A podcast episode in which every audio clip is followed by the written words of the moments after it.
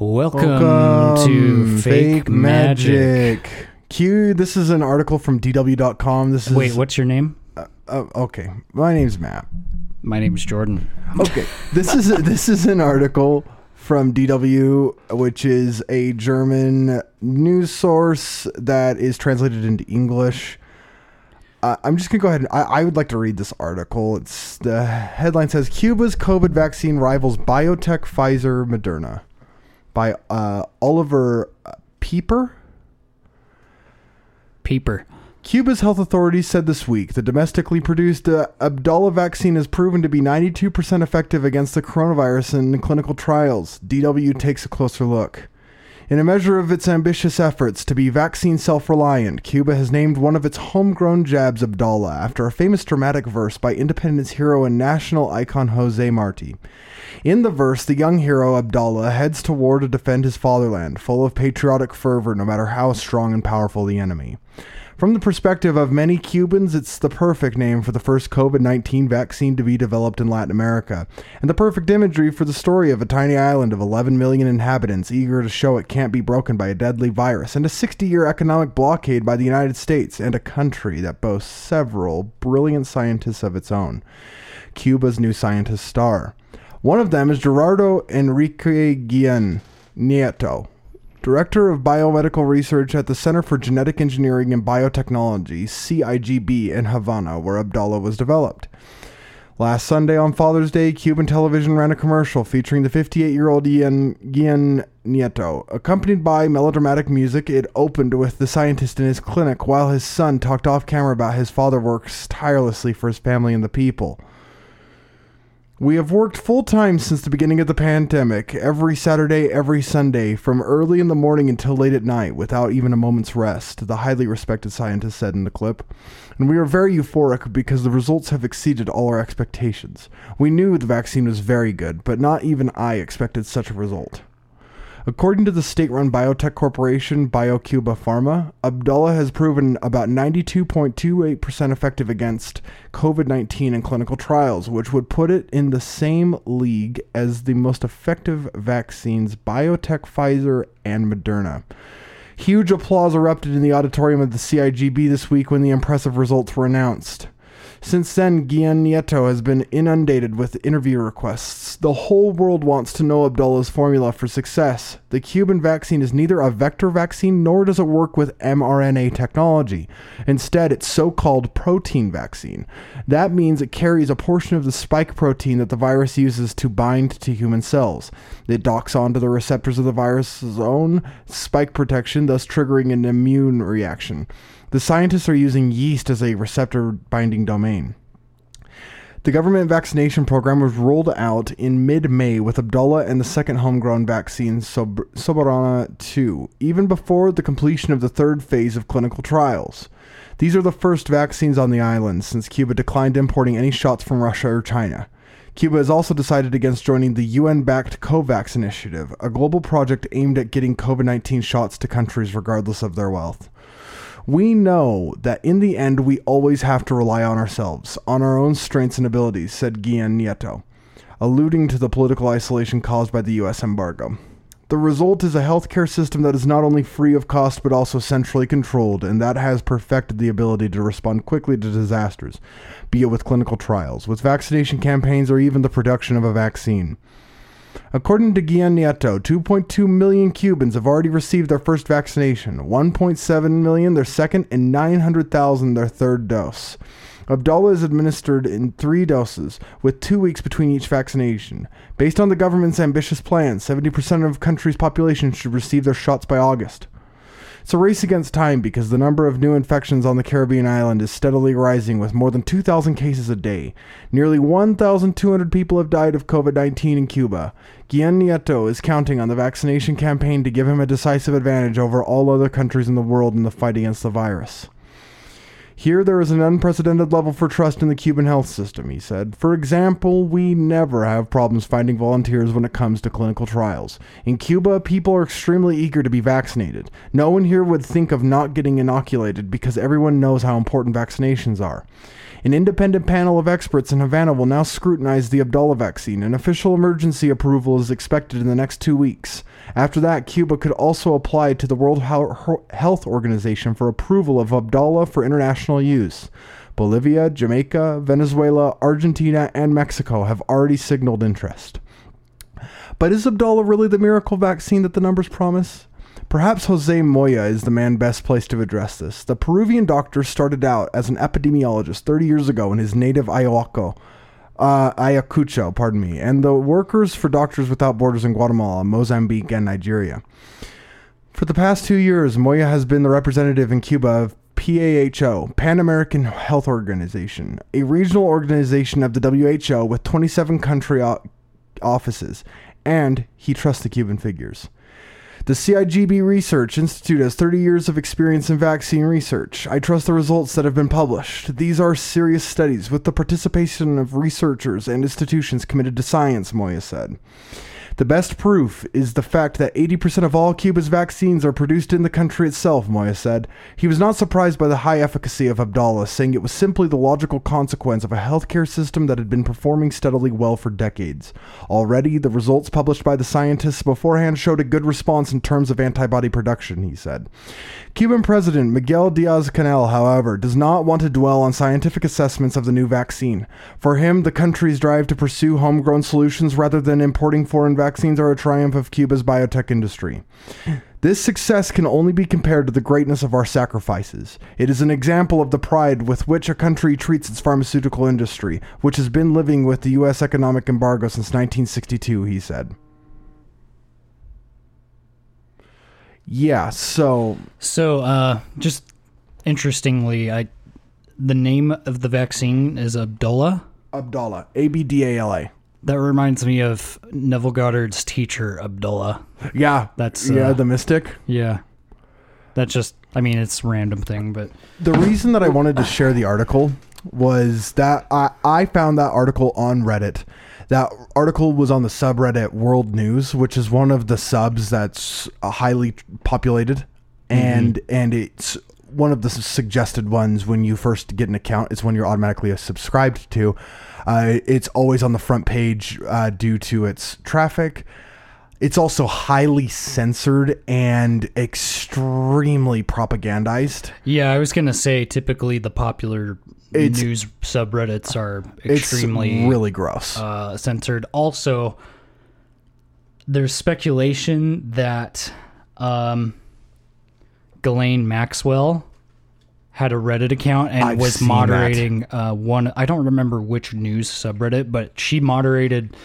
There's speculation because certain things coincided with her uh, arrest and all of that. Uh, I don't think it's verified, but there's speculation that her she had a high level Reddit account that was moderating several subreddits. Have you seen uh, the Hillary Clinton? Uh, he was a campaign staffer. He was in charge of tech, and he was asking for advice on Who how was? this tech, this Hillary. Let, let, let me look it up really quick because this is actually this coincides with this pretty directly, and I think it would be appropriate to discuss. Okay. Um. So today, uh, while he's looking that up, we're uh, we're going to get into banishing, how to do it. Um. That's honest. Like, if you ever get into man- magic, that should be like the first skill that you should uh, become acquainted with. Um. Yeah, this We'll dive into it. this Washington Post article. The headline is Hillary Clinton's IT guy asked Reddit for help altering emails. A Twitter sleuth claims. And if you the the account's been deleted, but Oh, there's yeah, the yeah, yeah. screenshots. It's really gross. it wasn't uh, Pete- Podesta, right? No, it was not Podesta. It was uh, Paul Combetta. But it was part of that Um, whole fiasco. Yeah, right? he was in cohorts with whoever the whistleblower was on Donald. Because did you hear about that whole thing about how the whistleblower on Donald that led to the first impeachment? You couldn't Google his name. no, but he it got doesn't put into like me. a witness protection program by Yeah. the big tech companies. Mm. Is really perverted. I, I'm- I'm shooting from the cuff a little bit there because again, it's actually hard to find details on that. Yeah. because they kept the whistleblower so under wraps. There wasn't any like even like legit news leaks that came out about it. Mm. Just to circle the wagons on that Cube article, though, the reason I even bring it up is just if you want an example of propaganda that you can go read and ma- uh, and uh, consume just right now, if you go look that up on Reddit, again, uh, it's under our world news. It's one of the top stories right now. Uh, when I last checked, it had about 15,000 upvotes, which means it's it's been viewed a lot. Right. Uh, and it's at a 93% upvote rate. So, I mean, it's it's drawing attention. The responses are incredible. Are the they also responses are incredible. are they also bot like? Well, the the discourse of it really comes So are you saying this is propaganda or are you saying well, that this is a good thing? Are you saying this is a bad thing? That's a great question. I- I don't- what I'm saying is this article to me reeks of Cuba has a vaccine that is legit, and the West is going to do everything they can to add slants to it. oh, okay. I see and what you're saying. so basically what's happening is the, the the top comment when I last checked was like, of course Cuba says it's a 92% effective rate. It's ran by a dictatorship regime. They're going to pad those numbers. This is just prime examples of how our perception of worldview of anybody who isn't in our Western bloc is is demonized. Yeah. And when Cuba, who touts this remarkable phar- pharmaceutical industry, when they come up with something that usurps the American me- methodology, it's immediately discounted. yeah, which I hate because we would be so much more prosperous if we decided to actually work with any other country who wanted to work with us. This is also, um, again, this is this treads into a territory of an interesting discourse, but I do want to just at least bring it up. This is a really good example of ethno nationalism when it's functioning at a level that's conducive for the people. Where Cuba said that they didn't want the Chinese vaccine, uh, that was a real testament to me of their solidarity. Yeah. Um, uh, I, what I'm trying to get at is this is just an example of communism can work. Oh, This I is an example to me, and I, I suppose I should have started with that thesis. Communism can work and it can benefit things that rival the capital market, and I would say even uh, dominate them, quite frankly. I In uh, yeah, I, I could see how either system of thought could have their strengths and their weaknesses. Right. Um, I'm not necessarily apolitical, but I just we don't. I, no country has pure capitalism or pure communism. It's always a hodgepodge. Yeah, I, ideologies are collapsing around. The, the main, the meta ideology of the world right now is the absence of ideology, which is going to become this whole new thing. It's like atheism of like worldview. Mhm. It's not even nihilism. It's like this new ascribed religion of not believing in anything, which is creating like a techno barbarism. I think. Uh, ultimately, it's this idea that, well, you can't do it that way. This way sucks, but at least we've got this way. Like, I guess we just have to make it work with what the system that we have, which is like this just apathetic driven. That's sort of what I'm at, though. Because for me, I just I can't change everybody's ideology, so I have no choice but to adapt. okay, and Uh, at one level, I can admire that. I- you know, and I don't think it's wrong. I think if people are becoming more and more empowered and there's a if there's a way for me to like physically join some sort of movement that I could see you can actually enact some change, I you know, I wouldn't be opposed to that.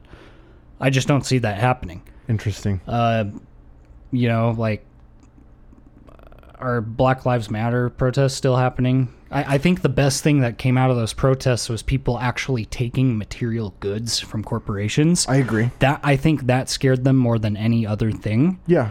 Uh, and I guess it's just not happening anymore. Well, oh, okay. Uh, one one thing I will say, and uh, Gordon White is a really good one to check out on this. Also, the astrology podcast. That's the name of it. It's a very popular one. It's a really good one to check about this. So, they both of these podcasts forecasted June as a really prosperous month for the zeitgeist for the collective unconscious. Uh, I can personally attest to that myself. Jordan and I had a brief conversation before we went live. Yeah, this about week how was- June. The end of June has been really good, and and uh, if it hasn't been for you, I'm I'm sorry. I am still really optimistic for you. Do some magic. Yeah, yeah, definitely. It Uh, but I will say I have heard people around me who have said that June's a good month. Now, the reason that I bring this up is because both of these astrology blocks have said to buckle up for 2022. That 2022 is going to be protests even more strenuous and intensive than the Black Lives Matter movements after the murder of George Floyd. I thought they said they that it was going to happen this year as well. Oh, really? Espe- especially in, I- forgot if it might have been the Gordon White, uh, Austin yes, the uh, forecast. the twenty one H one. Yes. Well, they said that there's supposed to be, and honestly, I'm not super aware, so it might be happening. But there, there were, it was going to hit the EU pretty hard. the, the the theory right now is that the EU will start to dissolve in 2022. Okay. That the protests will start there. If you look at what's going on in Colombia right now, the protests there are pretty wild against the government. Mm, the yeah, the Brazilian okay. ones against Bolsonaro are going to start to rev up, and then and then the American ones, according to the forecast, will take off in April of 2022. Okay, so we're gonna get a slight reprieve. Yeah. and then And this buy all is- of your toilet paper before. It's no joke. This is baked into the cake too, because the astrology forecast that I got was that basically June to October is going to be great for this year. for this year. Um, and then going transitioning into the winter is going to be very winter driven emotionally like this seasonal affective depression like this like overcast at least on the northern hemisphere and then going into the spring in the west is going to be a circus Um, was that they just released that forecast semi recently no it was within the last it was like maybe two or three months ago for the 21 H2? yeah Okay. I might just link it for people who might be interested. If you haven't checked out Gordon White, I, I Oh, know we've talked to. about him a lot. Gor- what I like It's- about Gordon is he does a really good job at keeping magic really black and white. Um, as far as well, his has a- approach is almost purely academic, but he al- he's also a practitioner. So he tries to make it very logical, and honestly, he he portrays it in a way that makes sense more than almost any other magical teacher that I've uh, come across. Yeah, and the thing is, is so one of the things that can happen for me, and I would like to preface this by saying I am arguably the most guilty person of doing this. Is you get talking about magic, you're going off the rails a little bit, and then it's just word salad after word salad after word salad, and things aren't coherently making sense. You just have these ideas, and there's just stream of conscious spinning Yeah. in circles. It's sort of like reading Aleister Crowley. Yes, uh, That's sort of what, what magic devolves into. Yes. Because I think from the people spewing, it make it, it can make sense in their own head, and they make they've made all these connections. But to someone who has little to no experience with mysticism or magic, it's like, what the fuck are you talking about? Yeah, yeah. And so uh, the reason I bring that up is because Gordon does a really good job, first of all, of reining his guests in. He doesn't have very many that go off the tracks, and if they do, it's more often than not fascinating. But he does a really good job at keeping the conversation he going. also doesn't back down from like a debate. Nope. Like like if he has an opinion, he's not going to change the opinion and he's going to argue for it. He's Yes. going to accept it. He'll be like, "Hey, we have a difference in opinion. You know, that doesn't bother me. It's not personal." But he's going to like. I mean, I've heard him. I don't remember which interview it was, but uh, basically they're saying like SSRIs might be no better than placebo because people who only believe in the SSRI it will work for them. If you don't believe in the SSRI, it doesn't work. So he's saying to someone that it does nothing. The SSRI does nothing, and he didn't back down on that point. I wish I could remember the specific interview, but whatever. yeah, which I, again I think is a really healthy discourse to have. Um, not to venture too far there, I, I definitely want to get talking about the banishings, but uh, yeah, just Well, just we're still good. We're we're in the beginning so? here. Yeah, heard. We- Okay, we, could go Well, up to like a half hour If or that's something. the case, if that's the case, I would like to maybe expand just a little bit on Gordon White as well. I think he does a great job of exploring every realm of politics. he, I love listening to him talk politics. I can't. He's so good at it, and he's good. I, I don't think I completely agree with him on everything he says, but I find him. I find myself agreeing with him more on politics than almost any other person. Me too. I listen to I who's think like he a leaves a lot of room. personality, he leaves a lot Yeah. of room to find common ground without being a grifter. and he tries to look at every aspect and just um, come up with theories that make sense because everything's connected and he looks at all of these seemingly very different uh, areas of politics and Yeah. brings them together in a way that makes more sense Yeah. He had this guest on most recently that he's an author. He does like erotic gay fan fiction.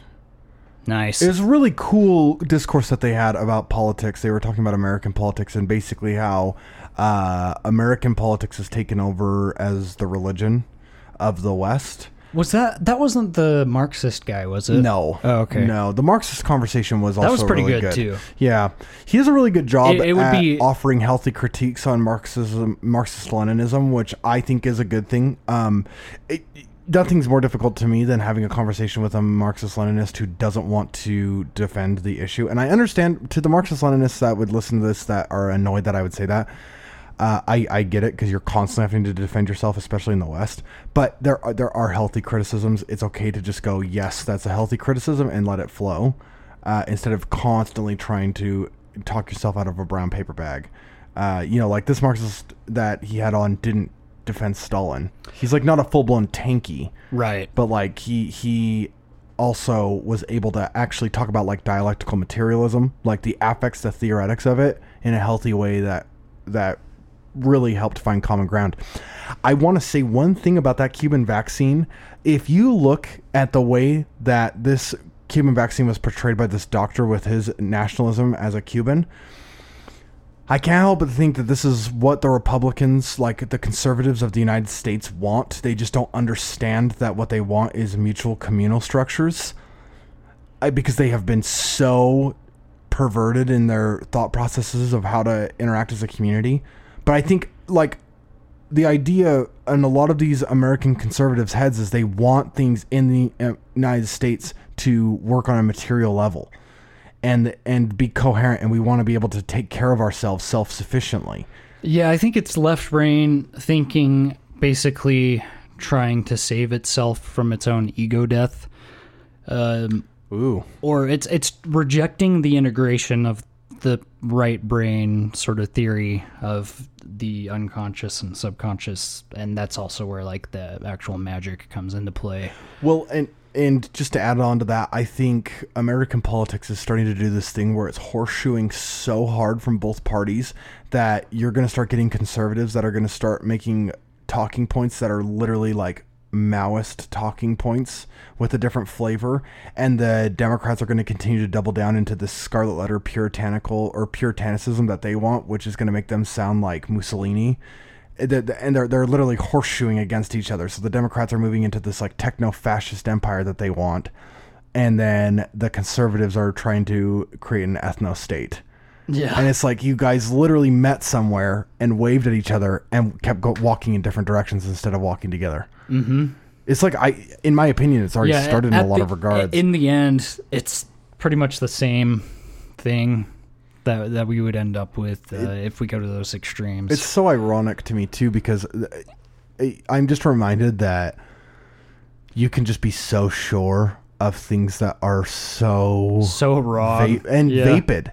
Uh-huh. You know, it's like how do you worship at the altars of an ideology that like inherently gets to be flawed because it's like been observed and created by humans? And I like how they talked about how especially American politics are just they're just religions at this point. There's there's your popes and your thought leaders and Yeah. you're like you're sold the idea that you're compassionate if you're a Democrat or you're fiscally responsible if you're a conservative and they just try to make it really simple and it's And it's so funny to me that the fiscally conservative thing is their hill to die on because that's so contrived. You look at these conservatives, their ideology right now, they're all buying, it, I, I want to say, the middle class and up of the Republican Party are buying homes right now and renting them out with money that they don't have. So they're literally borrowing money, which is not a fiscally ah. conservative mindset. That's the whole system. Well, they the thing is they know how it works. Like all the business majors and all that, they understand that everything is debt based and there's fiat currency and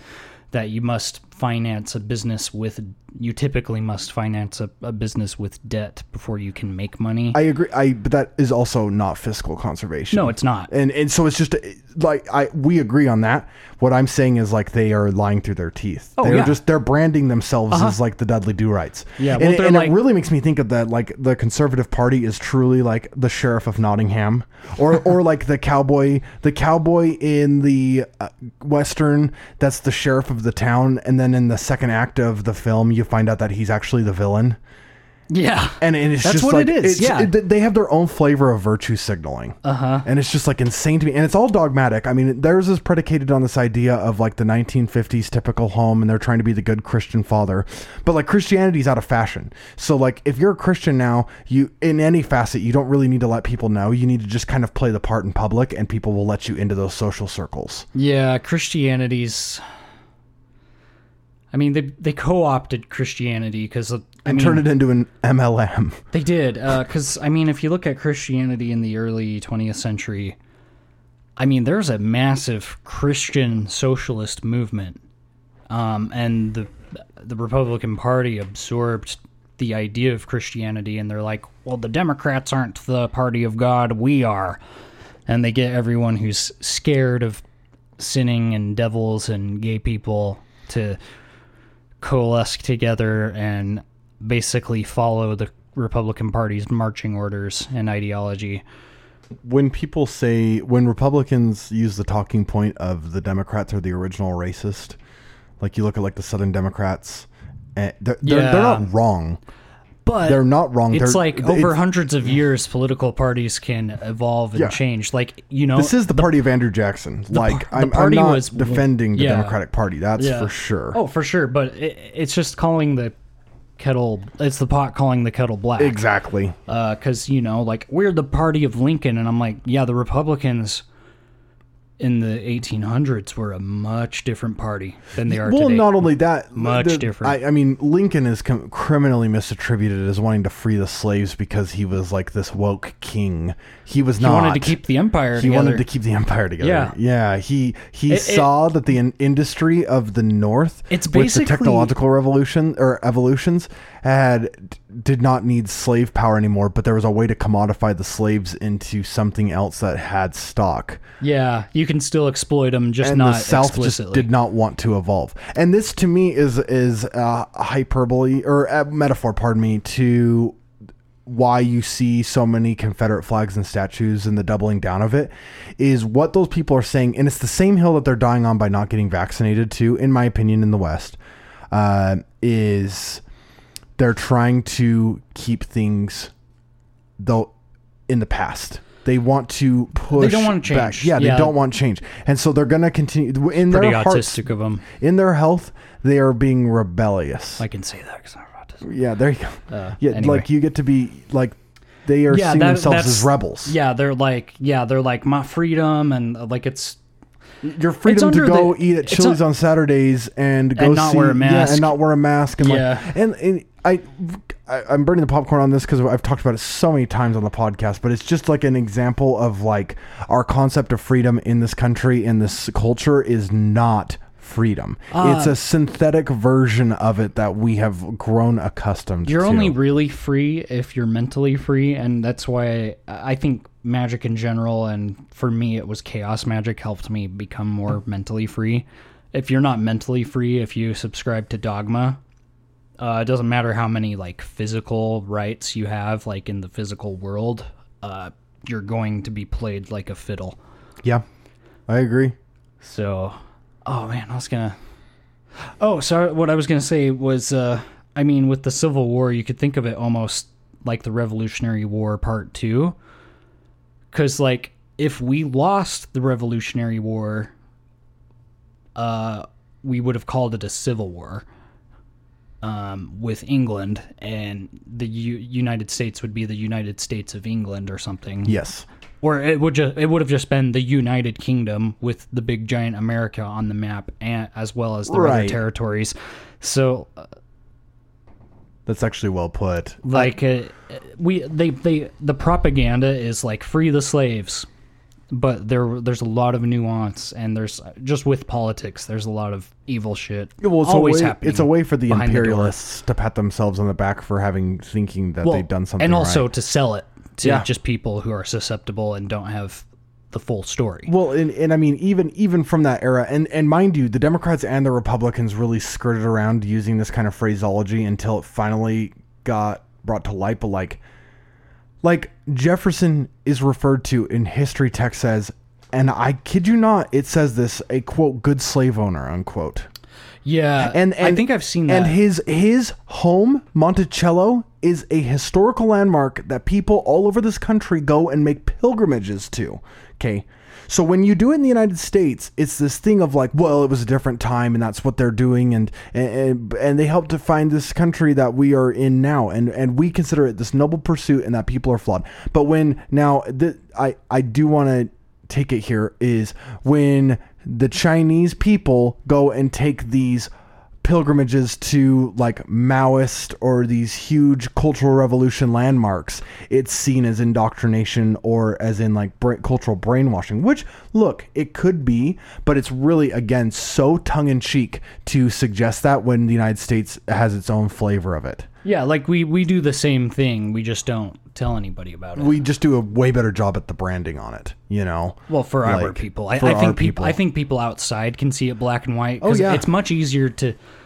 It's much easier to give advice than it is to like Practice for, preach. for for someone else. Like you can see the situation clearly when you're looking at a third party, but when you look at your own life, you just don't. You have those blind spots, and it's the same on a a, a national level. You know what's funny is this reminds me of in the have you read in the Red Book where Jung was talking about the lady who was having troubles with her husband? And he said, What do you think the root cause of it is? And she's like, Well, I don't know. And that's why I'm here. And he goes, What do you think I think is the root cause of your marriage problems? And she goes, Oh, well, it's obvious that it's this, this, this. And she goes on for 25 minutes. And he goes, Okay, so you said all of these things that you think that I'm perceiving. Okay. Those were your words. Yeah. So this is not what I'm thinking. This That's is a good. you. Uh, that's a good thought exercise. This is you Yeah. extrapolating all of the unconscious data from your brain and using me as a channel. Yeah, and That's uh, a good technique. Actually. Oh yeah, I've actually I had a friend who was going. I'll keep this vague. Uh, he was going through some relationship problems, and he asked me to talk to him about. He somehow organically got brought up between us, and I always pump the brakes on that kind of shit because I really, first of all, I, I, I don't want to be in the middle of it, but second of all, I uh, don't want to offer advice. And I was like, well, what do you think is the net result of this? And he was like, well, I don't know. And the way he was thinking, he just kept hitting a brick wall. And I was like, what do you think that I am going to tell you different? And he goes, well, I was thinking this and this and this. And I was like, well, then that's your answer, dude. yeah. You're, you're like It- trying to get me to. it's so to- interesting how like it's such a small simple mental block but it's so hard to access that that portion of our brain because of how we've been raised Well, it's just like it's just like especially a romantic partner. If they ask you, "Do I look good in this?" Uh. You always. I mean, I'm not telling you what to do, but my something that I've learned in this is I always say, "How do you feel in it?" ooh that's a good one How do you feel in it? we might have talked about this before i can't because it's like if but- you feel good in it, then it's great. If you are asking me, you asking me concerns me.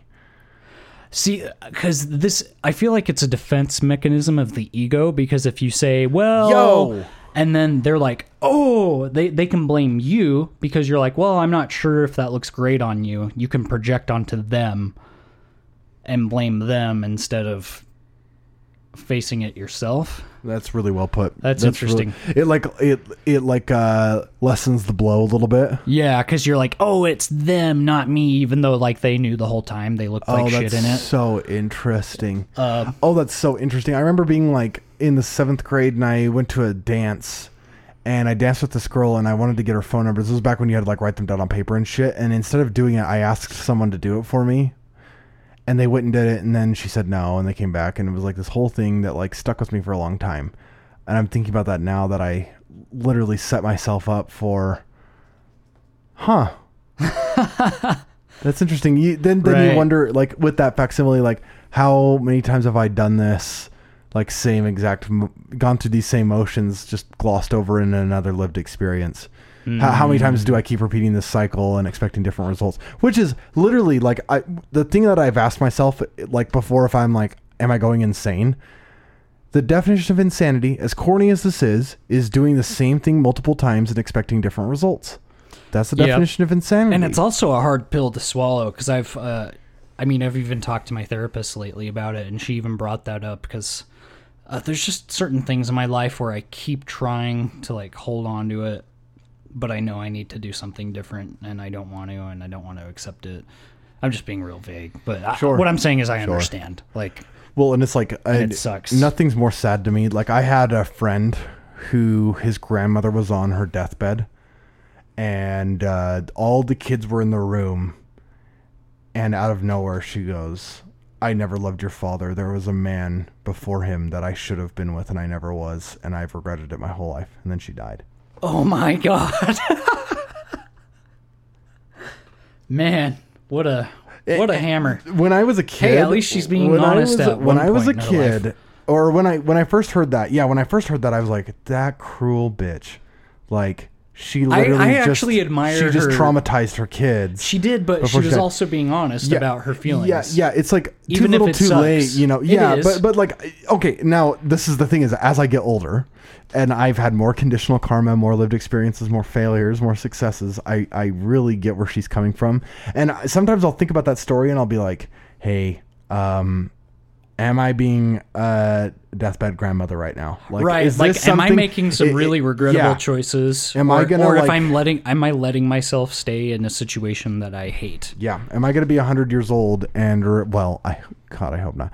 Um, am I going to be on my deathbed and say, I regret this thing that I did in my life? It set me up for all of these things. You know, and, and here's the thing is like, it's never too late to reconcile those things. It's never too late to reconcile those things. You can, yeah, like the best. It's like investment. It's like the best time to invest was 20 years ago. The next best time is today. Yeah, I so, agree. You know, like I had, I have a friend. Like I- I grew up in uh, Mormon in Boise, and I had a friend uh, who really tried to make the church work for him for a long time. And he's in his, he was at least in his 50s. He might have been in his 60s when he finally came out gay. And you know what? I mean, maybe he only has 15, 20 more years to live. But, They're I, authentic. I guarantee you he's going to emotionally feel a lot better. You know, you can look back and be like, I wasted all that time and I have a problem with that and I'm trying to get over it. But at the end of the day, it's better to make the change now if you if you can and whatever steps you can, even if they're little steps. Well, I've said before that like it's not that I regret making mistakes, it's that I wish I would have been aware that they were mistakes sooner. But then Yeah. but then here's the other here's the here's the real enigma with that thought process is if you had become aware of them sooner, you would not be where you are now. So that's- so the that's what it is for celebration me, too. the celebration is to inherently accept where you are in the moment and be so thankful for that all your lived experiences got you here and you are well. Um, there's a Napoleon Hill quote that I'm going to paraphrase and then we can get into the banishing. Great. Uh, but it goes, I can't remember exactly word for word what it was, but it goes along the lines of um, every hardship, every atrocity, every adverse situation, there's uh, the seed of equal or greater benefit. So, what that means is literally any situation you can be in, you can spin it, you can learn the lessons from it, you can make changes to your behavior, and you can. What the promise is in that quote is whatever depth of uh, suffering you've been through, you can also achieve the same height of joy, happiness, uh, fulfillment, etc. Just one Carl Jung quote to cap that. He, my favorite Carl Jung quote of all time. I don't want to be. Good. I don't want to be good. I, I want to be whole. Yeah. Yep. I just read that this week too. That's so funny. So good. Uh, okay, well let's uh let's get into banishing. Lesser banishing Uh, ritual of the pentagram. Dun, dun, dun. Okay, so I just wanted to go over banishing, just the concept of banishing before we get into the Golden Dawn, because you can argue that even the Golden Dawn method is sort of like dogmatic for people who are like, this is the only way you can banish, and this is the most effective. That's bullshit. Uh, you can banish in any form that uh, you resonate with, uh, even down to like if you think a thought that you hate. Number one, you can you acknowledge the thought because you want to integrate it, like uh, with shadow work. You want to be like, okay, I had that thought. I'm not going to judge the thought, but then you say, okay, I banish that thought, or you can even say like fuck off to the thought. You could say be gone thought. Yeah, be gone thought. so dumb. um, and uh, you know, and it can be super simple. Uh, there's a method, Gordon White's uh, sigil method in the Chaos Protocols. He has a banishing where, I mean, there's a whole step by step step procedure, and we'll do we'll do a sigil episode, and I'll go over Gordon White's method probably because it's one of my favorites. at a future date. But um, I mean, you can uh, you can like hold your finger out and like your pointer and your index finger and your thumb out. It's what's called a, a mudra, I think, where you do hand symbols and they mean something. This is like a banishing symbol.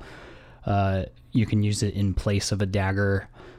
And you can even just go in a circle and imagine basically like your arm is like a leaf blower and just blowing all of the negative like you can imagine particles of negative energy or smoke of negative energy and you can imagine the leaf blower just blowing it out to oblivion where you can't even see the negative energy anymore as you do it you can say Hekas Hekas Este Bebeloi, which we sort of covered in a previous episode. Uh, that means uh, something like uh, be removed from me, the profane or whatever. I, I don't remember the exact translation, but you know, something as simple as that, that could take a minute where you just turn in a circle, you shoot all of the negative energy around. Um, but the method, the main method that uh, I use when I do more formal rituals is typically the lesser banishing ritual of the pentagram that initially came out of uh, the Golden Dawn, um, the Hermetic Order of the Golden Dawn out of England.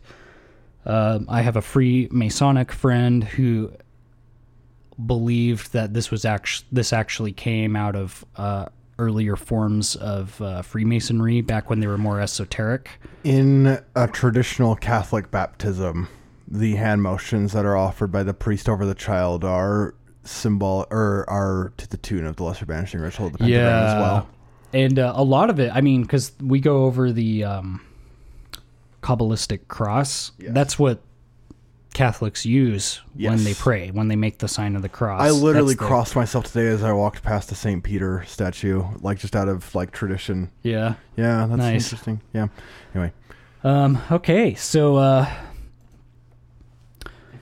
pentagram, lesser banishing ritual of the pentagram. I'm doing this free version just so our listeners can read it and uh, participate and look up the article if they want. I'll put a link in the show notes. Uh, this is on llewellyn.com. Um, so the pentagram, uh, the five-pointed star, is an ancient symbol known to virtually all peoples and cultures on Earth. It has been found on rock car- carvings dated back to the Stone Age. In the Western tradition of magic, it represents the five elements: earth, water, fire, air, and spirit or ether.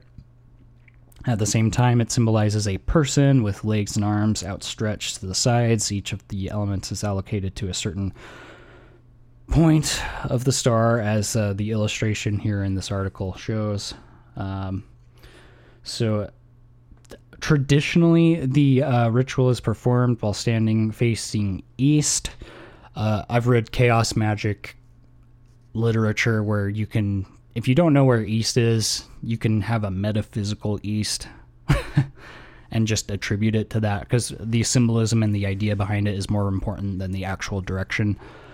Um, so the gestures can be made with either the right or the left hand. The direction the lines are drawn remains the same in either case. You can use your magical dagger or your extended uh, index and middle fingers with your thumb resting lightly under them. That was the mudra we talked about earlier.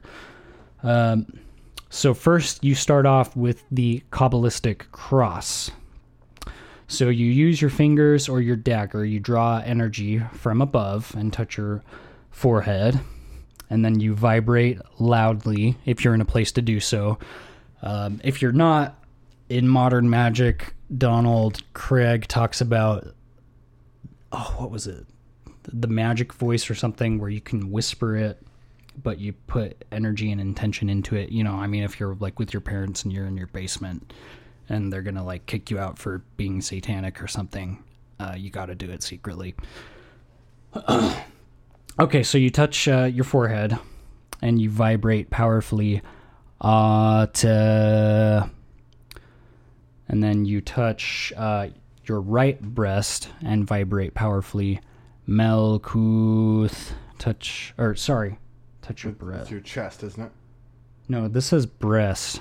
Touch your right. Yeah, yeah. So Oh no no yeah. So we're coming down. Sorry, I was bottom. like I You're got good. slightly confused. You're okay, good. so you touch your forehead, then you go down to like the middle of your chest, your sternum, yeah. uh, and then say Malkuth. I don't know why it says breast here, but whatever. Um, then you touch your right shoulder, and uh, vibrate Ve-Geburah. And then you touch your left shoulder and vibrate Ve-Gedulah. Fold your arms across your chest with the palms of your hands touching your shoulders and vibrate Leolam. And then hold your hands in front of your forehead and slowly pull them down to your chest and vibrate powerfully. Amen. And what they say, I, I don't know if this is exactly what it translates to, like literally, but the meaning of it is Thine is the kingdom and the power and the glory forever and ever. Literally what the So Catholics be do still to this day, mind you. The Yeah. Kabbalistic cross is still literally what the Catholics are doing. Yeah. And it, it probably predates Catholicism. Yes. Honestly, Yes. um, Absolutely it does. Okay, so after you do the Kabbalistic cross, you face east, draw the first pre- pentagram with the mudra or the dagger. Um, this it says uh, refer to the illustration, uh, but typically what you do when you start out is you do the banishing, the earth banishing pentagram because it what it it's supposed to do is uh, it's supposed to banish pretty much everything and gr- just ground you to the to the energy. It's it's like power washing all of the energy around you, so it's a clean slate. It's more so like neutral energy than anything, so you can supposedly uh, use the energy there in uh, whatever form you're creating. One one aside that I want to add uh, for me with the lesser banishing ritual, the pentagram, and banishings in general, I always equate them to water cleansing, like taking a shower, getting into a river. I Yes, think of yeah, it as- banishing as in literally general, yeah. cleaning off my spiritual body, Oh yeah, cleaning off my spiritual body, removing it of all blemishes. That is the what my goal is with lesser banishing ritual of the yeah. pentagram. That, that it's supposed to return you to like an energetic baseline, where like especially if you've never banished before, you might be walking around with a lot of heavy shit. This can help get rid of it. Um, so uh, typically, what you do with the earth banishing ritual is you start on the lower left portion of the five uh, pointed star, and then you move to the top. So bottom left to the top portion of the star, down to the bottom right, and then up to the top left portion of the star, to and then just straight across horizontally to the top right portion of the star, back down to the beginning of the star. Honestly, I might just make this diagram picture the the picture for the episode so you can see the diagram and just easily draw it for yourself. So after you draw the pentagram, um, you can imagine it as like a white light or a blue light uh, if you want. Uh, you pull your hand back to your chest, start sharply stab your fingers or the dagger into the mid- middle of the pentagram while powerfully vibrating the Hebrew god name Yod He Vav He. Uh, there's multiple pronunciations. Um, you could do Yod He Vav He, Jehovah, Jehovah, Jehovah, Jehovah. I personally do Yehovah. Yeah. And after this, after I explain this to you, we'll talk about the Damien Echols um, version of this because it's also uh, pretty powerful, and we'll talk about the slight differences. Um, so after you do the first one, you vibrate Jehovah, Jehovah, Yod He Vav He, whichever one uh, resonates with you. Keep your arm outstretched and turn 90 degrees to the south. Draw the same pentagram, that earth pentagram that I went over. Stab the center. Vibrate powerfully, Adonai. Now you do the same thing, arm outstretched, turn to the west, draw a pentagram, stab the center, vibrate Eheieh. Keep keep your arm outstretched, turn 90 degrees to the north, draw another pentagram, stab it in the center, vibrating powerfully Agala. Some people pronounce it Agla or Agala. Um, if I remember correctly, that's a um, what's the word? An acronym. Duh, acronym. So that was an acronym. AGLA, A G L A, is an acronym for something, and I can't remember what it was, but um, it means some kind of longer god name or something. Okay, so you keep the arm outstretched, turn 90 degrees back to the east, so that completes a circle with pentagrams um, that connects the entire uh, magic circle that you just cast. So, uh, what's up next is uh, the, at least traditionally in the uh, Golden Dawn tradition, is the invocation of the arch, uh, the archangels. Uh, so you're facing east. You stretch out your arms to the side and visualize yourself as an oversized black cross with a large rose blooming at the front, intersecting point. I personally don't really do that, but that's what this article says. When you're satisfied with the visualization, vibrate the god names while visualizing the archangels in gigantic human form. Uh, the location of the archangels is given in the text that you will speak. So vibrate the god names powerfully as you do so. So it's before me, Raphael, behind me, Gabriel, on my right hand, Michael, on my left hand, Ariel.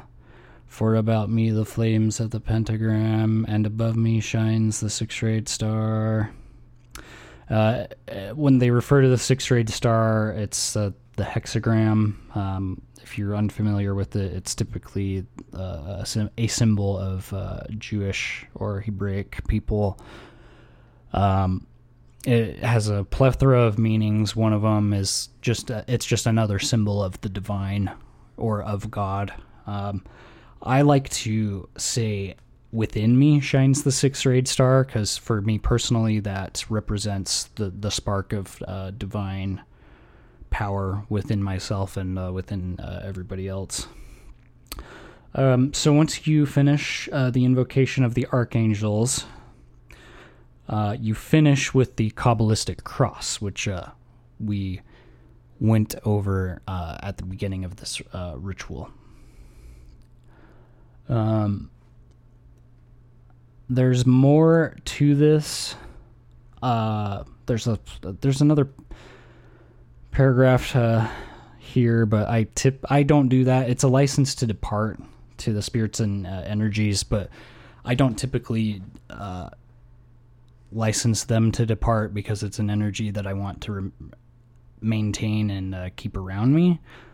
Uh, but that being said, in my head at least, I I say you can come and go as you please, but any benevolent being is welcome to stay if they want because you know you want the good shit around you and not just uh, whatever energy is trying to leech off of you so um a few differences uh, with Modern Magick he goes into detail uh, imagining yourself basically becoming larger than the universe, and all around you is space and light.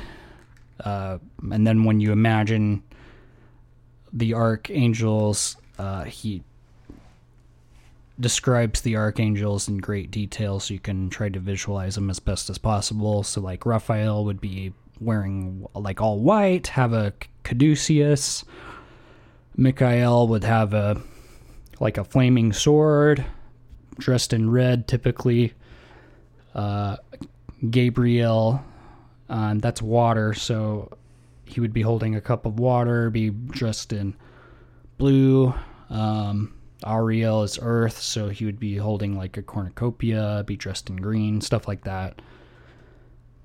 Um, and then there are a couple of other differences with uh, Damien Echols' method as well, which I think is uh, the main method that Matt uses when doing the lesser banishing ritual of the pentagram. Uh, do you want to talk about those differences?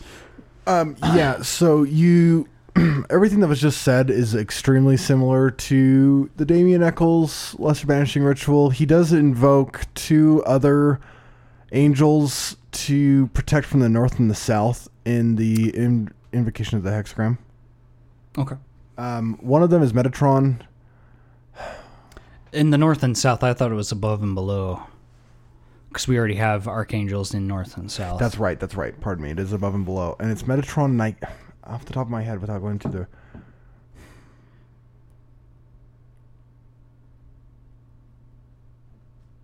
I can't remember. For the sake of time, I, I'll, I'll look it up and then clarify that. I can't remember the name. so there's Metatron and Sandalphon. Sandalphon. Yeah. That's what it is. Yes, yes, yes, yes. Thank you. Uh, and and so the idea, the imagery that he suggests is when you are invoking that you are creating a shield around you. So I think uh, so. He developed this method actually in prison, and I actually really like this method because I think magic is meant to be built upon and contributed to, Yes. like an op- open, almost like an open source project. And I, you know, IT and uh, programming, uh, and I think.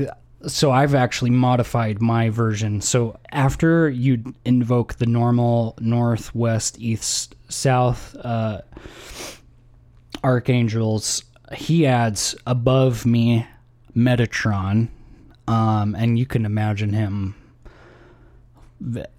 he's supposed to be the mouthpiece of god so he's supposed Yes. to be even more angel- angelic than the rest of them so he has i mean you could imagine him dressed in diamonds or something or um, i forgot what damien suggested you imagine him His as ener- the the other thing with his energy is it's extremely direct. Often gets misattributed as aggressive. Right, because he's going to be super honest about your shortcomings and your flaws. So, And he also is completely comfortable with saying no. If you invoke Metatron, sometimes you get hard no's. right. like the hardest of no's. Like his magic eight ball, you shake it and you just get no after no after no after no. Yeah. So you have to also be very comfortable with that. So, I mean, he's a hard ass, but he is a he's still a benevolent, you know, wanting the higher good for humanity and all of that. So, it's not Yes. necessarily scary. It's just more it's like working with a a strict teacher or mentor sort of you, you can uh, a imagine a, of sorts too. Right. Yeah. someone who's He has really the heart hard of a guru for sure. uh, but for your own benefit. So, uh, and then when you invoke Sandalphon, you'll say below me Sandalphon, and you can imagine a being like dressed in brown. I mean, like he, he his dimension is below is in the earth, below the earth. Uh, but that doesn't necessarily make him a lesser being. It just that's his realm of uh, authority. I also think of him as like very magnetic. Oh yeah, that's a good idea. Ma- very magnetic. The Hmm. idea with the imagery is that you're creating a, s- a sphere around your aura that's causing your spiritual body to expand. And as it expands, you have this shield that encompasses your being as a sphere in front of you, and that you have that protection everywhere that you go. Yeah. It's like it's like as you walk around through the at the uh, material plane, you have this body of energy around you that is protecting. It's like uh, Post Malone. You have all of your personal bodyguards around you. Exactly. I only say that because Post Malone actually lives uh, somewhat close to here. Yeah. Uh, in the in the Salt Lake Valley. Yeah. Is it in part? He either has a house in Cottonwood Heights or the, Park City It's in or the something. canyon, in the mouth of the canyon on the way to Yeah. Park City. So like you you hear stories of him like randomly going to like Target and people seeing him. It's kind Yep. of funny. Uh, that's a side off.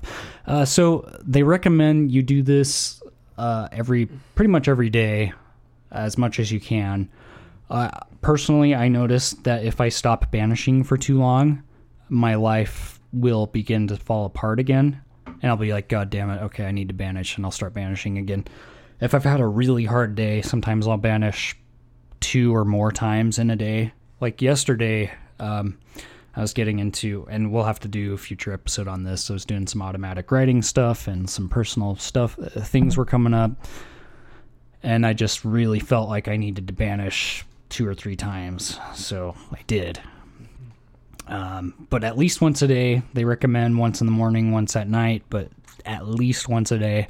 If you start doing this, make the decision now to stick with it for at least 30 days because if not you'll do it once uh, it will what they say light up the astral plane like a christmas tree and it'll start attracting uh, beings who may be interested because they're like oh this person's waking up they're generating their own power yada yada uh, potentially malicious beings could want to feed off of that or try to exploit you.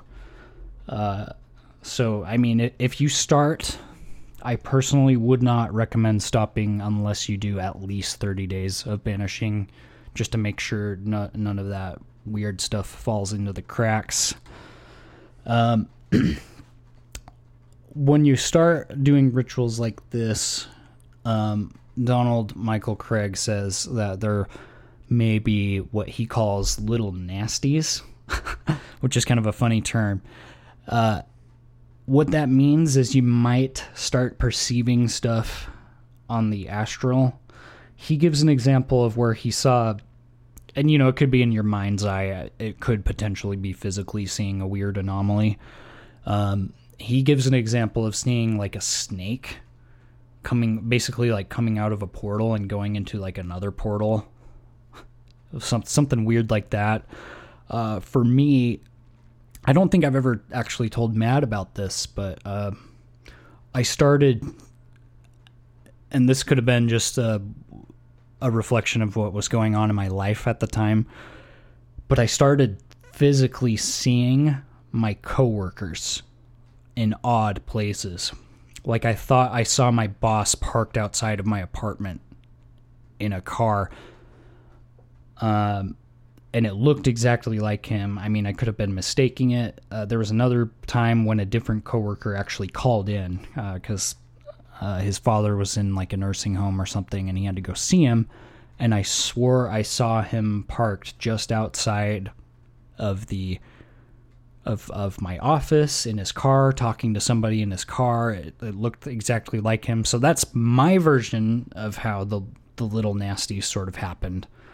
Uh, but you just have to be aware that you're opening yourself up to this new energy that we have been raised to ignore and to stay away from.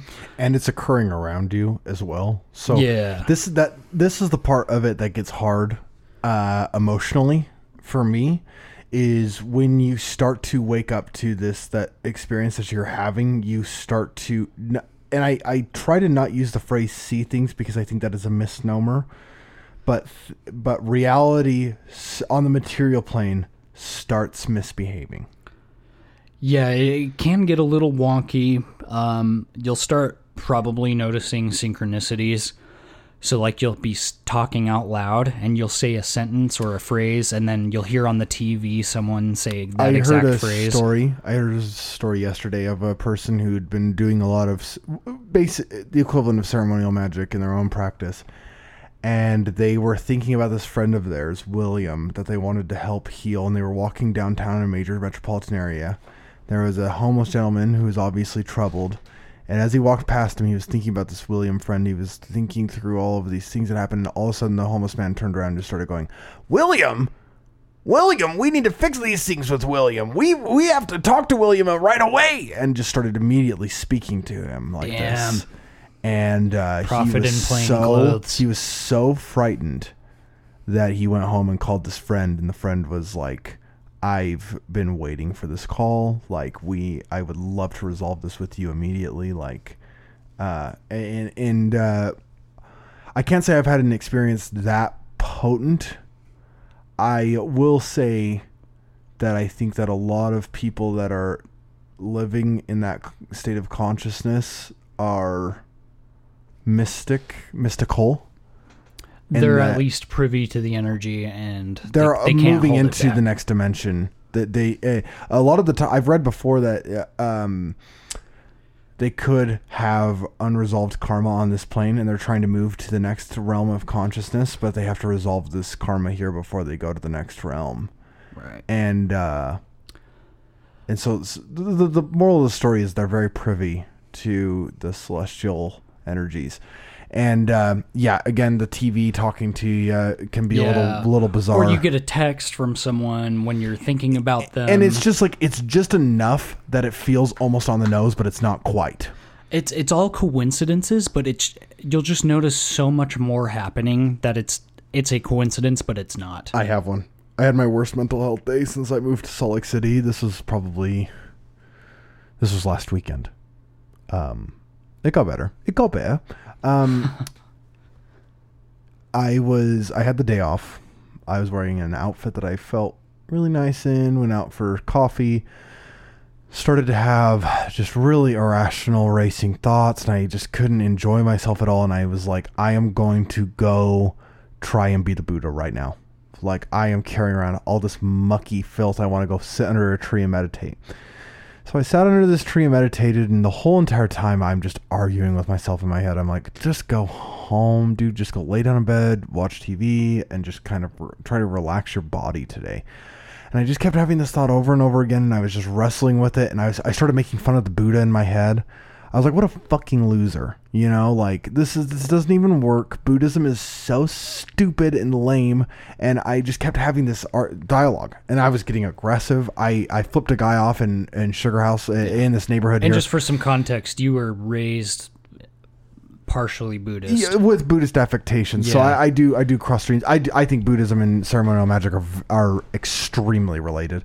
Um, so I get into this altercation in Sugar House with this gentleman who cut who almost hit me. I, I was in the right, but it was a, in a, a bit of an irrational way to respond to this. Anyway, so I'm wrestling with myself all day long, like literally two four year olds fighting. And as I'm walking home, I'm maybe three or four blocks away from my house, and a robed Tibetan monk walks past me. Damn. And I just started laughing. You were I was just you were like, wallowing in the I was just for like, so long. I am you- taking myself so seriously right now. I am being such an asshole. And then I got the synchronicity, and the message was literally a middle finger to me. right. It was like okay, I can give you one too.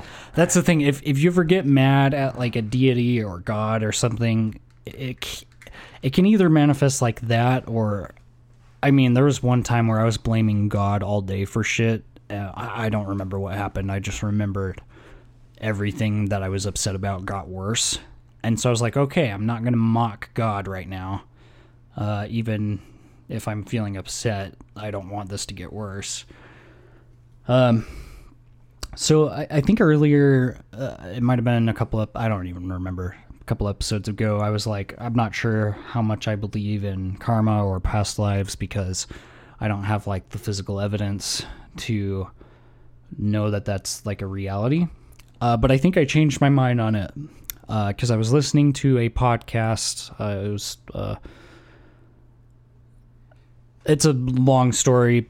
Uh, the point of it is is the the psychiatrist basically started doing a modern westernized version of uh, shamanic healing and he talked about past life regressions and resolving karma and people got were healing so I, i've changed my mind um, i you know i can't necessarily say that's actually real or not but the effect of believing that a past life karma has been resolved will enact healing in the present moment if that is the result of past life regression or uh, healing or resolving karma, then that's enough proof for me.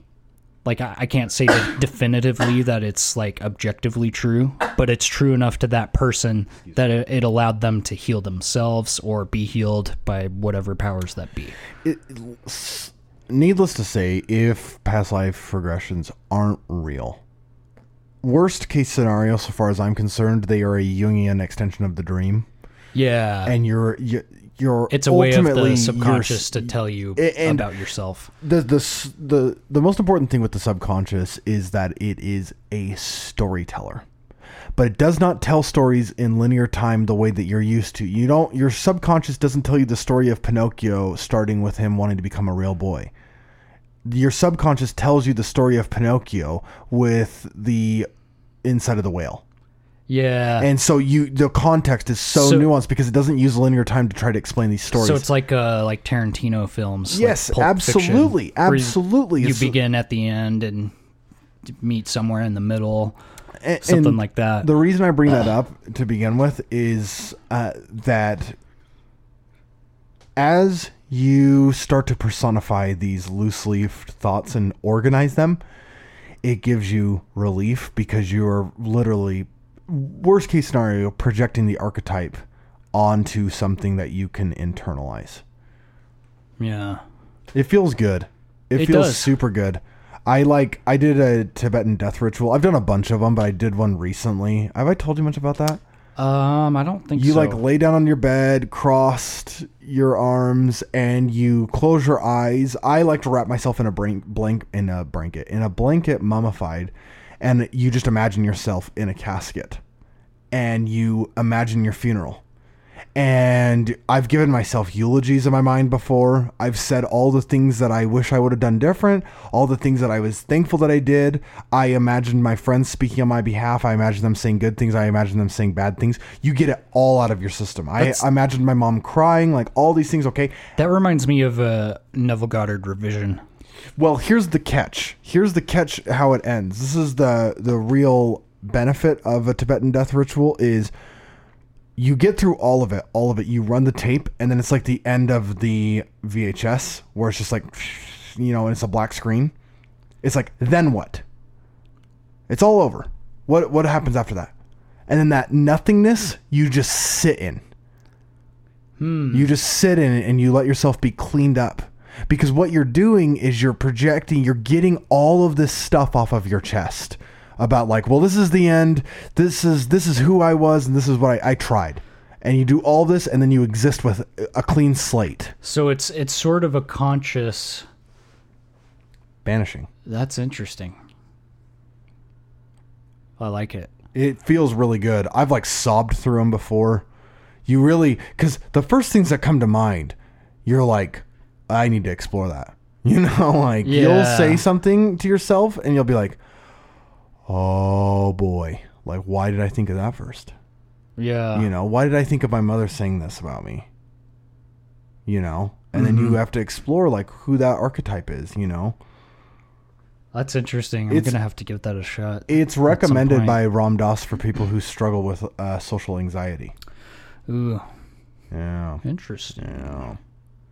And it's sort of like yeah and it gives it i think it placates the psyche's need for like a a demark for like that's who i was but especially if you want to make a major change in your life it's sort of like consciously killing the past self so you can then move into a fresher more uh Yeah, a, a state of consciousness where you can more easily make the changes that you're wanting to make. it's an attempt to kill the ego too, or at least get you to the place where you can see what it's like to let go of the whole thing, and then just try to let go. Yeah. That's the hardest part because uh, I think when you make the, or when you help, I should say, the ego understand that if you let these other parts of your psyche in, it's not going to die like forever. It might feel like a small ego death. Honestly, I don't I don't know if I've ever really had an ego death at least the way that people explain it because I still th- through any psychedelic or magical experience or even like a trauma I still feel like myself at the end of it. That's interesting. So, Um sorry, I don't. Oh, no, you're I, Uh, so I, I think there's that that can be a method of sort of showing the ego that it doesn't die die in the sense that it'll never exist again. It's just more of you're not the person in charge. You got to be humble. The ego has to be humble enough that it can ask the subconscious, the higher self, the guides, the angels for help. the ego because is it- not eternal. The soul is. Right. And one thing I, I wanted to say, as far as like an ego death goes, the closest thing that I've had, uh, which I think it could have been, it truly doesn't matter if it was because the effect it had on me permanently was so good. I was on LSD, and I couldn't tell where my feet were on the earth. I just kept feeling like I was floating around in space like an astronaut inside of a ship, and it was scaring the shit out of me That would scare me. and I was like, I my brain is permanently ruined. Like I'm so fucked. And then all of a sudden, I like had this revelation that I was doing all of these conditions that were making me feel like I was constrained to something.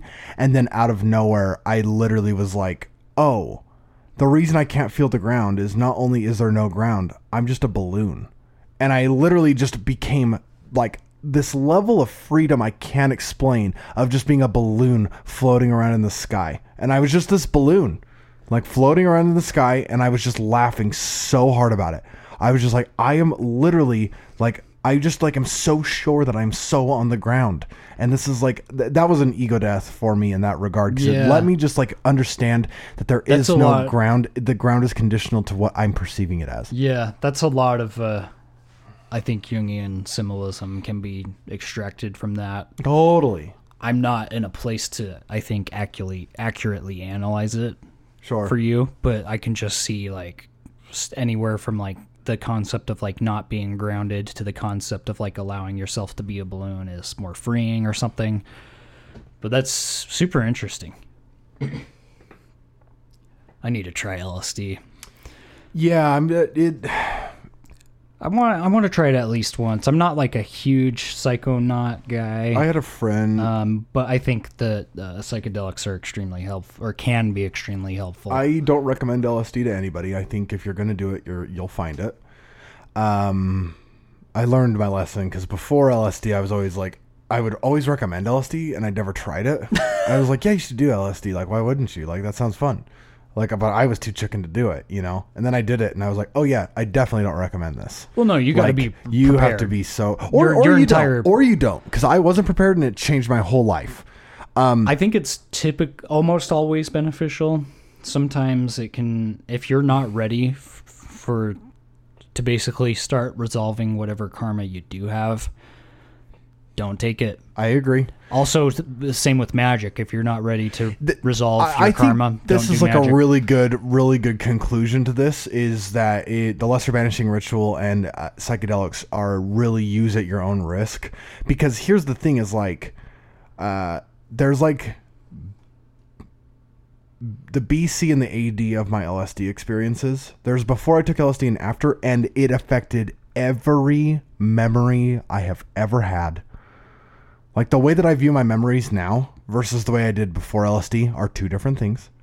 It changed my awareness of reality. It changed my appreciation for things as much as it uh, enhanced my sadness. yeah. It made my sadness so HD. Um, and I think it was the sadness you already had. It it, it just, just, made me aware of it it. amplified it and be like, this is what you need to deal with, or you're never going to be happy. Yep. I, I very much so, and and so I will say that that set me on a course for lots of tribulations and awa- awakenings and awareness experiences. Uh, but I wouldn't trade it for the world. I would not trade it for the world. Uh, it truly, I think it made me. It'll put you on the fast track to enlightenment. Oh yeah, I Whether you're ready or not. believe that, and I will say also, uh, it made me a lot nicer. It made me more empathetic. Not all the time, and it's still a work in progress, but it made me actively try to be more kind. I, I think that's my experience as well, especially with trauma resolution, uh, and uh, mushrooms and ketamine. Being done with LSD too, well, because I'm done with it now. I feel like I got the message that I needed, and it's not something that I need to revisit. I'm gonna have the same experiences. I, I don't want to like minimize LSD. Uh, if if I guess my my only counterpoint to that, and I think that's if you're if you feel like you've got your message and you're you that's what you need to work on. Uh, I'm just wondering if there are furthering like physical benefit to the brain healing itself, and I'm talking on a material level. I would make the case that meditation does the same thing. I think it does. Too. And I think I think the missing ingredient of LSD versus meditation is discipline. yeah, And when you use that discipline, it cultivates a different set of so liberations. LSD is more of like a it, it's in- slingshots, yeah. It's an in, in case of fire, break glass. Absolutely. Um, whereas meditation is the day to day nitty gritty, like pumping the iron, like going. The, it's like going to the gym every day, but for your brain. Absolutely. and Where like LSD could, I mean, if you're having a horrible existential crisis, uh, if you feel like there's no meaning to life, if you feel like, I don't know, it, LSD could pull you out of certain despair. It Yeah. could. I'm not Yeah. saying it will for sure. So Yeah. obviously, I took your it. own I, risk. I took LSD the first time out of desperation. yeah. I was so down and so sad, and so many bad things had happened to me, quote unquote. And I was like, it, it felt like a suicide attempt the first time I took it. I Yeah, was well, like, I don't. I High do- level psychedelics are sort of a simulated death experience. They are absolutely a simulated death experience. which is good because most of the time, most of the time, you get something good out of it. and you just realize how conditional death is and also that death is a privilege that's something that's really good for my anxiety is when i stop and think about how thankful i am that i eventually get to die Well, I'm and that i want to enjoy all of the moments that lead up to it because I used to be somewhat, you know, not like the worst, but you know, had some suicide ideation and all that. Um, and I'm like, now after learning all of this magic shit, I'm like, what if I end it all and I just have to come right back because there's something I didn't learn or something I didn't resolve? that's actually something that i motivate myself with with a reincarnation and uh, th- this can get a little morbid but i do think it's it's honest to have the conversation like one of the things that really pulls me out of suicidal ruts um, and they're few and far between for me now but uh, when i really look at it from a reinc- from an incarnation perspective and think about all of the karma that i'm adding to this experience um, and that would it, it would just make it more difficult. I mean, it's Yeah. doable, but it would just be that much more difficult. And and I, again, I don't want to go there simply from the principle of like where I am now. f- I see progression with. Yeah, yeah. Yeah, that's a good note, I think. Well, uh, is there anything else uh, you want to go over on the banishing stuff or Not that I could think of. I feel like that was really thorough, and I'm very happy with how we disseminated the information. Yeah, I think so too. So I'll add at least that Llewellyn article. I'll go back and listen to uh, the episode and see what else I need to throw in the show notes. Um, and uh, for what we talked about, look there. I'll try to put uh, all the resources that you need uh, if you want to deep, deep, uh, sorry, dive any deeper into this. Um, I think we should eventually go over either next time or somewhat soon. We'll, we should go over the middle pil- pillar ritual. Um, that's another difference between the Damien Echols and the traditional Golden Dawn approaches. The traditional Golden Dawn had you banishing, and then they taught you the middle pillar, whereas Damien Echols, and he makes a pretty okay argument for why he does this, and we can get into it in that episode. He likes to have you do the middle pillar before banishing. I learned it first. Yeah. So um, I, I learned it second, and uh, but uh, honestly, it doesn't matter. It's what resonates with you. But uh, we'll we'll go over the middle pillar soon. I think it's an important ritual, and uh, we'll talk about the kind of some of the differences between these teachers, and uh, yeah, it'll be good. Um, so uh, if you feel uh, like you want to contribute to us, uh, if you want us to be able to record more often, um, free up some time, also uh, cover some of like their hosting costs. Um, uh, you can sign up for our Patreon, patreon.com forward slash fake magic, and that's with the CK at the end, uh, all one word. Um, there's different tiers. Uh, you'll you can get some merch at the different tiers. So we have some buttons and pins. Uh, we're gonna have a cool like membership card thing, um, and hopefully some other cool stuff in the future. Uh, you can also make a one-time donation. I mean, like a dollar or five bucks. You know, buy us a cup of coffee. Uh, we have a link for that on our link tree. So uh, that's linktree forward slash fake magic with the CK. And linktree is spelled L I N K T R dot E E. I'll put all the links in the show notes. Um, follow us on most, we're mostly active on Instagram. Uh, fake magic pod, all one word. Magic spelled with the CK at the end. Twitter, fake magic, one word with the CK at the end.